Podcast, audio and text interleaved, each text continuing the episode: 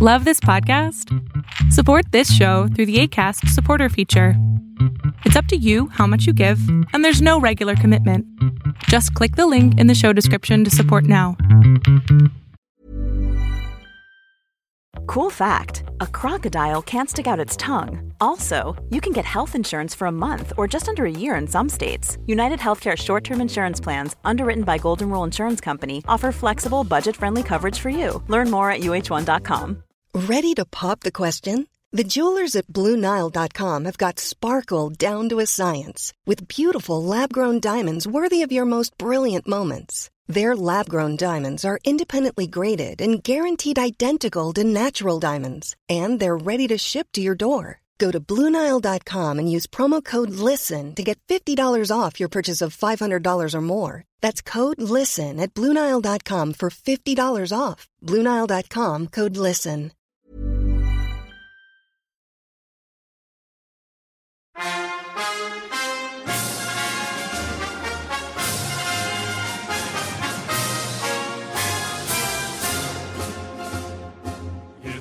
Greetings, comrades, and welcome to the Eastern Border. And this time, I'm sorry for the sound quality because, well, through various shenanigans and wires and everything, I have attached my microphone to my phone.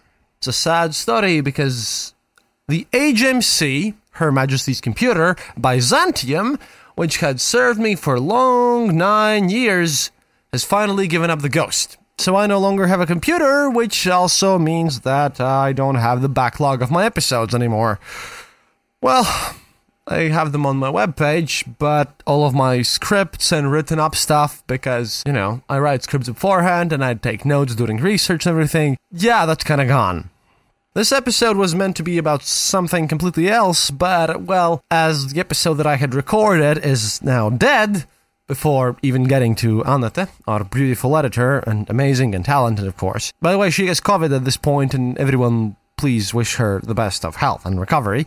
But yeah, I just lost my computer, and I've asked both Linus Tech Tips and Paradox Interactive to maybe provide me with one, and some people are sending me some spare parts for it. But if you can, it is more important now than ever that you please, please, please become patrons of the show, or just go and throw some cash to your Witcher, um, because, yeah, I don't have a computer anymore, and, um, getting as good sound as I can from my mobile phone is a hard, brutal experience, and I hate doing it this way, but well, you'll be remembered, HMC Byzantium. We had many adventures, we hoisted the Soviet flag, and went to places hitherto unknown. But that's about, you know, the sad part of the story, because today I want to talk about, um, well, I wanted to talk about Russian Alaska, but losing six hours of uh, recorded material is pain in the ass, and I'm gonna have to redo everything. So now I'm going to talk about the last Soviet citizen and the space station Mir.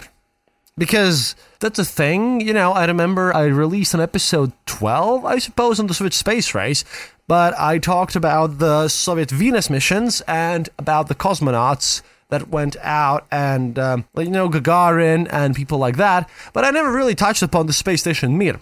And a lot of this material comes from the NASA site and a lot of Russian articles combine it all together, but Mir is special for Russia and for the Soviet Union as well, and a lot for Russia.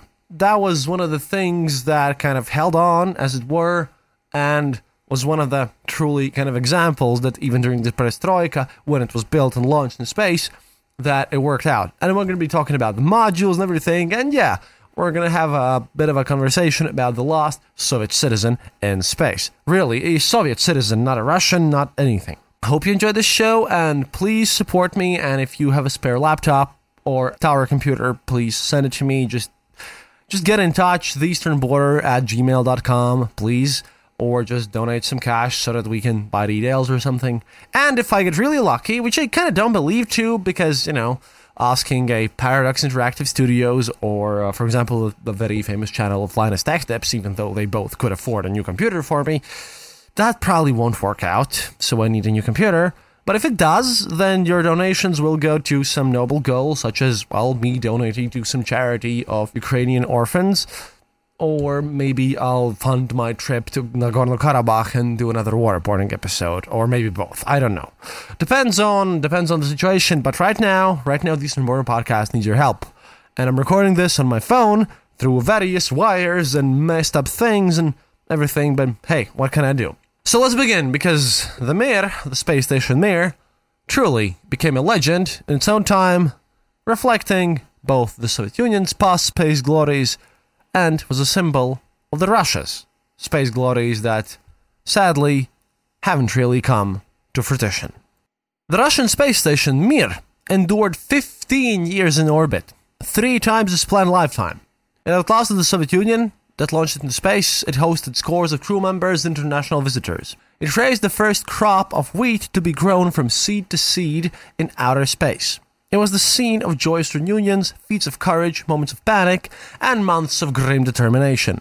Suffered dangerous fires, a nearly catastrophic collision, and darkened periods of out of control tumbling. And one of the things that you should know about it is that it lasted for 15 years, even though during the Soviet era they really had only planned for five years, and if the Soviet Union had lasted, they would just brought it down because it was never intended to serve in space for more than five years. They would have just built Mir 2.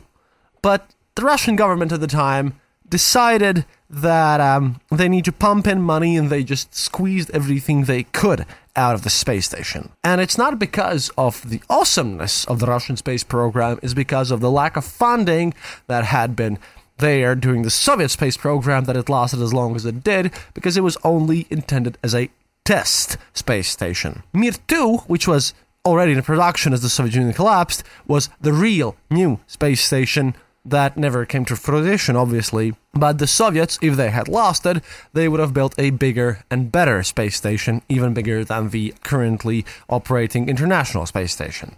But Mir basically soared as a symbol of Russia's past space glories and her potential future as a leader in space exploration. And it serves as a stage, history's highest stage, for the first large scale technical partnership between Russia and the United States after a half century of mutual antagonism. Mir did all of that, and like most legends, was, well, controversial and somewhat paradoxical. At different times and by different people, Mir was called both venerable and derelict. It was also called robust, accident prone, and a marvel. But my favorite is the, the kind of nickname some Soviet cosmonauts gave it to it. It was called a lemon. For Russians and for Russian speaking peoples, the very name Mir has a special meaning, feeling, in history. You know, everyone's read uh, Mir, which is War and Peace, but it could be interpreted otherwise. You see, Mir translates into English as um, both peace and world and village. But a single word translation misses its full significance, you see, because historically, after the Edict of Emancipation in 1861, when uh, the serfdom was abolished in Russian Empire, in Russia proper, we got it like about 10 years before that or something. The word mir referred to a Russian peasant community that owned its own land. A system of, well, kolkhoz replaced the mir after the Russian Revolution of 1917, obviously, but uh, still, mir does not just mean peace or world, it's also this village centric thing, and it's important to note that. Because you see, as with most legends, Mir was literally beyond the reach of most men and women, but it could be seen by many as a bright light arcing across the night sky. Mir undoubtedly provoked many thoughts around the globe about who we, as a human race, are and where we are going. The cosmonauts and astronauts who were fortunate enough to travel to Mir were always impressed by its appearance. Regardless, Mir remained difficult to describe. An astronaut once called Mir a hundred ton tinker toy, a term that recalled Mir's construction. Adding modules over the years and then sometimes rearranging them, the Russians had built the strangest, biggest structure ever seen in outer space traveling at an average speed of 17,885 miles per hour, the space station orbited about 250 miles above the Earth. And I'm using miles, not kilometers here, because I'm using NASA data for this one, and even though they use metric for everything else, they have not provided me the metric equivalent, which is, well, yeah, NASA, please do that. But then again, it's an abandoned NASA history homepage which no one looks at. So, and the article hasn't been updated even with Elon Musk stuff because they still speak as of using the space shuttle in present tense. So, well, you take what you can get, really. Mir was both great and graceful, an awkward thing and everything broken at the same time. In its outward appearance, Mir has also been compared to dragonfly with its wings outstretched, and to a hedgehog whose spines could pierce a spacewalker's suit. NASA 4 Mir astronaut Jerry Linenger compared Mir to, quote, six school buses all hooked together. It was as if four of the buses were driven into a four way intersection at the same time. They collided and became attached. All at the right angles to each other, these four buses made up the four Mir science modules. Priroda and Spektr were relatively new additions and looked at, each sporting shiny gold foil, bleached white solar blankets, and unmarred thruster pods. Kvant 2 and Kristall, yeah, they showed their age. Solar blankets were yellowed and looked as drab as a Moscow winter and were pockmarked with raggedy holes, the result of losing battles with micrometeorites and debris strikes over the years. On the inside, Mir often surprised people too, when they even thought they were ready for the view.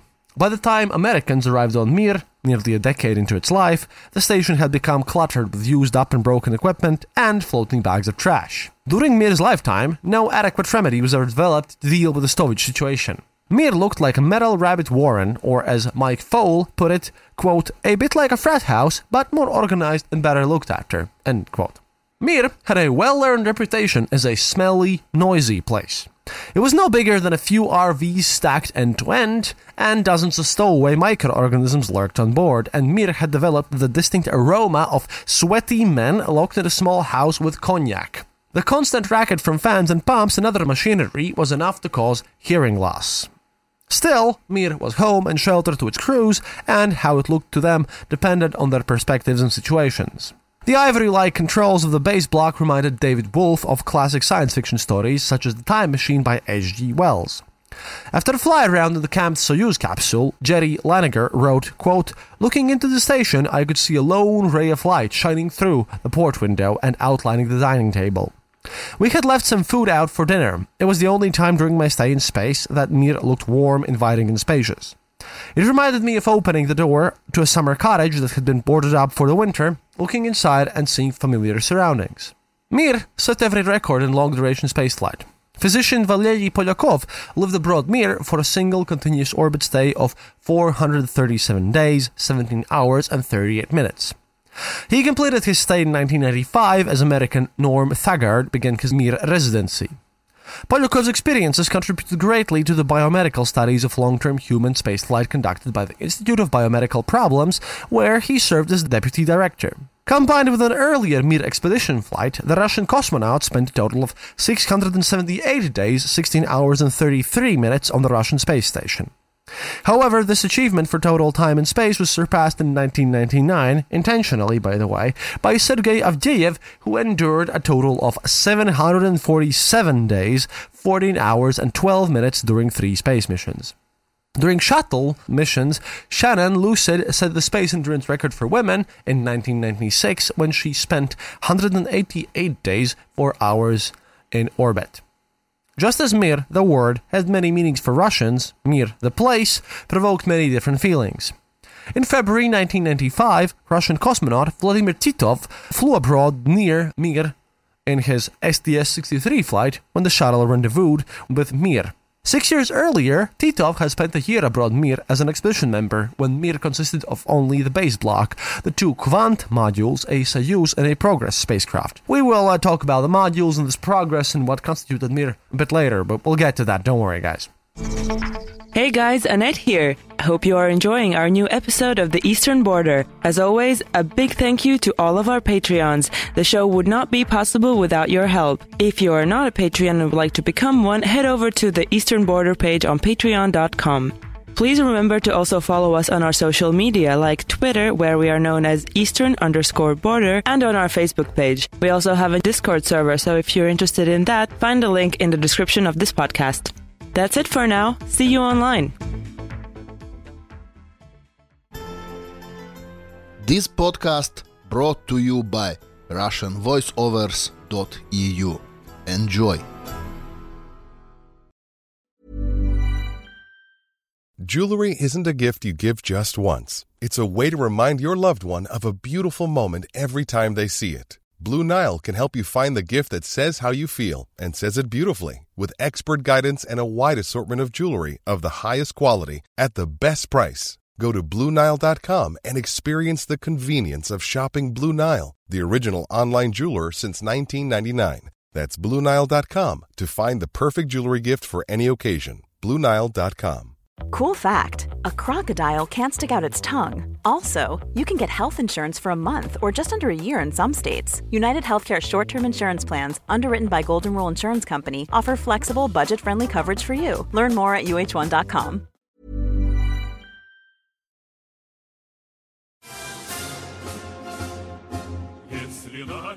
When seeing Mir again, Titov said, It was very wonderful, a wonderful view. STS 63 did not dock, but Titov visited Mir again as a crew member of STS 86. Alas, the sturdy Mir was built on a sinking foundation. Without repeated boostings, all things in low Earth orbit must eventually come down. With the new International Space Station requiring much, and I mean a lot, of the Russian space program's attention and financing, and let's not remember that Russia, well, basically defaulted and bankrupted itself in 1998, which caused, well, a lot of issues, and even though they pride their Cosmos programs, yeah, everything got stolen there and it really got into trouble. The Mir space station was doomed to be deorbited. A strong effort rallied in Russia to keep Mir aloft, and at one point, Russian State Duma representatives were calling for the firing of Yuri Koptev from his post as the head of Russia's aerospace agency.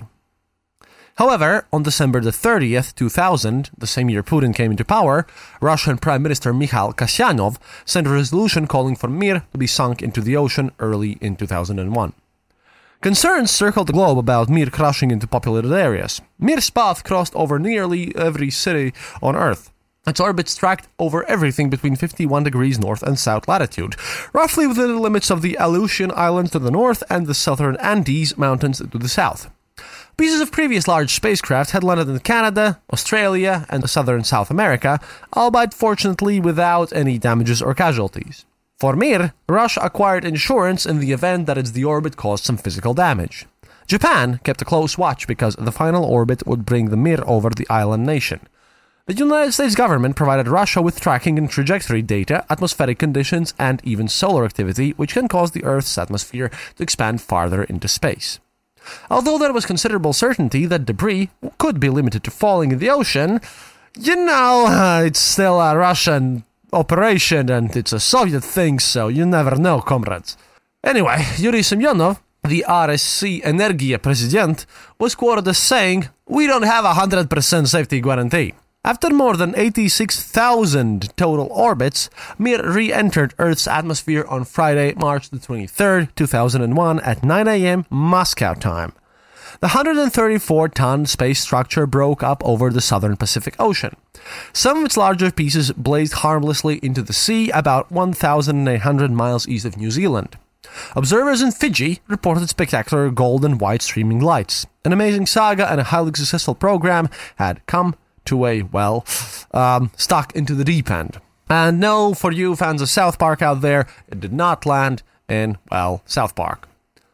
Anatoly Solovyov had lived a total of 651 days of Mir and served as Mir 24 commander for Americans Mike Foale and David Wolf. He was quoted in Star City as saying, quote, I'm especially sad these days. An entire era of our Soviet space program is ending, into which we invested not only our money, but, what's more important, our intellectual potential. The Russians' investment began when the Soviet Proton launcher boosted Mir's base block core module into orbit on February 20th, 1986. Yes, the same year Chernobyl catastrophe happened. This module resembled the existing Salyut 7 space station, but Mir's design called for expansion through the addition of the future modules. Mir's first crew arrived in mid March 1986, and the inaugural crew of Leonid Kizim and Vladimir Solovyov stayed abroad until May 5, 1986. This Solovyov would later become the Russian co chair of the Flight Operations Working Group for the Shuttle Mir program and it was he who took charge of the Moscow Mission Control Center immediately after the Progress resupply vehicle collided with Mir during NASA 5 Mir astronaut Mike Foale's residency. In 1987, the Soviets added Mir's first expansion module, Kvant 1, and had the world's first modular space station. They still needed a more versatile way of transporting crews and equipment to and from Mir, something like the American Space Shuttle, to be honest. In 1988, the Soviets launched the Buran, a winged, reusable space vehicle, and a close copy of the United States Shuttle. Possibly the schematics were also stolen by the GRU, but that's a nice little conspiracy theory, which we're not gonna get into this episode. Buran's first flight was near perfect. However, at this point in history, the Soviet Union was crumbling, as you might have heard in my previous episodes. No further Buran flights were attempted, four planned orbiters remained unfinished, and two of them were, well, somewhat recently in 2015, discovered to still be incomplete in the outskirts of the Cosmodrome of Baikonur. The Soyuz TM vehicle and Progress M resupply cargo vehicle became the transport of crews and supplies to the Mir station. The Kvant 1 featured a docking port to accommodate the arrival of these spacecrafts. The system worked well as the Russian space station was unoccupied for only five brief occasions until its deorbit in March 23, 2001. During its existence, the station had remained almost continuously occupied for nine years. Mir continued to expand during the next years with the additions of modules for research and residence. Kvant 2 arrived in November 1989 with an airlock that allowed crew members access to the outside of the complex for an extravehicular activities. Kristall, launched in the May of 1990, housed Earth observation instruments and was later used for semiconductor and biological experiments. This is where the Mir got its, um, well, nice little smell here. Five years later, Spektr, a remote sensing module for geophysical sciences, was added to the Mir. On June 29, 1995, United States space shuttles began docking with the Russian space station. Before this first docking, the Mir 19 crew used the Lyappa manipulator arm to relocate the Kristall, thus allowing ample clearance for Atlantis. In November 1995, a new docking module arrived via STS-74 and was attached to the Kristall to provide means for future dockings without interference. The next year, on April 23, 1996, the final module, the Priroda, was added to the Mir. The complex remained and retained a docked Soyuz TM vehicle at all times as the spacecraft served as the crew's lifeboat. The vehicle carried a maximum of three people and could remain docked with the Mir for approximately 200 days before its orbital lifeline limit expired. The resident Soyuz was used for an occasional scheduled quote unquote fly around of the T shaped Mir, but crews primarily ventured outside for EVAS, extravehicular activities. That's like when they did spacewalks. During Mir's lifetime, crew members spent more than 325 hours as part of the 75 planned spacewalks to conduct research and repairs on the exterior of the structure. Additional hours were spent during three intravehicular walks inside the unpressurized Spektr module.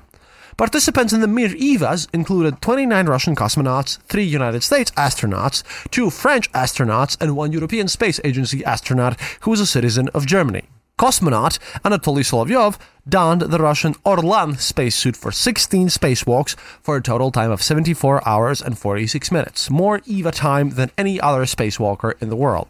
True belter, if I would say. After the Russian space station moved into its second decade, the Mir became notorious as an accident prone spacecraft even as it remained unparalleled in continuous service.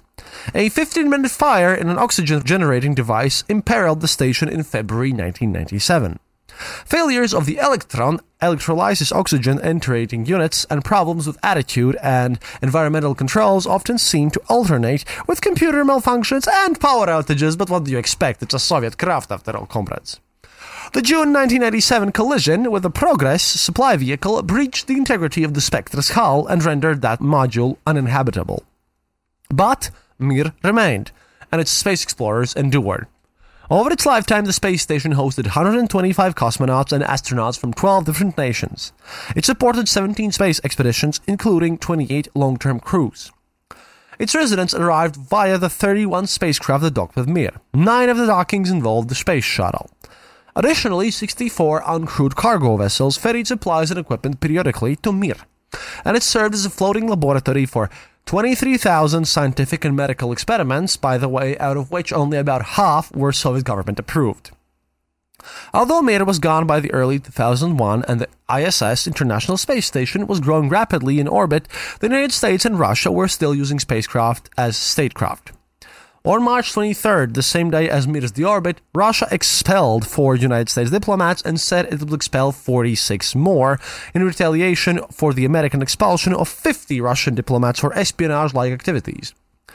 It wasn't the Cold War all over again, but international tensions were certainly continuing, and the need remained for a worthy program for United States and Russian cooperation. One could still apply to the ISS the same hopes that the shuttle commander Charlie Precourt had held for it during the shuttle Mir. Precourt had predicated that the ISS would, quote, provide the psychological impetus for politicians to force themselves to find an agreement to disputes that otherwise they wouldn't. Because they'll all look up there and say, well, we have an investment in that too. We have to keep this relationship going in a proper direction, end quote. Although the United States and Russian relationship was still going in the quote unquote proper direction toward continued cooperation in space, the proper use and the funding of the ISS were still very much in question. NASA cost overruns for the ISS clouded the program's future, and Russia's Foreign Department was threatening to reduce its participation in the ISS. To make the situation even more complicated, the ISS partner nations were discussing whether Russia should launch a wealthy American quote unquote space tourist to the space station. Notwithstanding all the diplomatic wrangling, Mir's demise also coincided neatly with the successful finish to the first United States Russian expedition to the International Space Station. On March 22, 2001, Expedition 1 crew members Sergei Krikalev, Yuri Gidzenko, and Commander William Shepherd returned to the Johnson Space Center in Houston. And yes, the William Shepherd is also the guy, if you've played Mass Effect, after whom Commander Shepard was named after. Received a ride from STS 102 shuttle commander James Wetherbee and a crew that included former Mir resident Andy Thomas. STS 102 had ferried the Expedition 2 crew of James Voss, Susan Helms, and Commander Yuli Usachev to the station. Just as the ISS grew out of the lessons of Mir, many of the principal people in the ISS program drew from their experiences doing the shuttle Mir program. And in Houston, as in Moscow, American and Russian managers, engineers, and technicians who had worked in the Shuttle Mir program were working to make the ISS a total success. The International Space Station was growing, but the memories of Mir refused to fade. Indeed, people had anticipated its demise for long enough that, even before it fell, it had entered nostalgia. In a 1998 interview, Vladimir Semyachkin reflected on Mir. He had developed the motion control systems and navigation systems for all vehicles and stations that were produced and launched into space by RSC Energia. Semyachkin, as much as anyone, had wrestled with Mir problems. He said, quote, It's a shame. Our child, who we gave birth to so many years ago, we're going to have to put it to sleep. But on the other hand, we understand that sometimes there's nothing to be done. One cannot sit, as it were, on two chairs at the same time. Nevertheless, despite the sorrow with regard to Mir, we, nonetheless, look towards the future with a great deal of hope. Thank you for listening to The Eastern Border. If you have any comments or specific details you'd like to know, you're welcome to leave it in the comment section on our site, theeasternborder.lv, and we'll rummage even to the western border to find you an answer. Like this podcast, subscribe to us on iTunes, Stitcher, or on our RSS feed. Happiness is mandatory. Good reviews and donations feed the farmers of our kolkhozs in the great motherland. The Eastern Border salutes you. This podcast is part of the Dark Myths Collective. Visit darkmyths.org for more shows like this one The Dark Myths Void. Even when we're on a budget, we still deserve nice things. Quince is a place to scoop up stunning high end goods for 50 to 80% less than similar brands. They have buttery soft cashmere sweaters starting at $50, luxurious Italian leather bags, and so much more. Plus, Quince only works with factories that use safe, ethical, and responsible manufacturing. Get the high-end goods you'll love without the high price tag with Quince. Go to quince.com/style for free shipping and 365-day returns. Traffic jams, tailgating, pileups. Ugh, the joys of driving. How could it get worse? The federal government wants to have a say in what you drive. That's right. The Biden administration's EPA is pushing mandates that would ban two out of every three vehicles on the road today. Don't let Washington become your backseat driver. Protect the freedom of driving your way. Visit EnergyCitizens.org. Paid for by the American Petroleum Institute.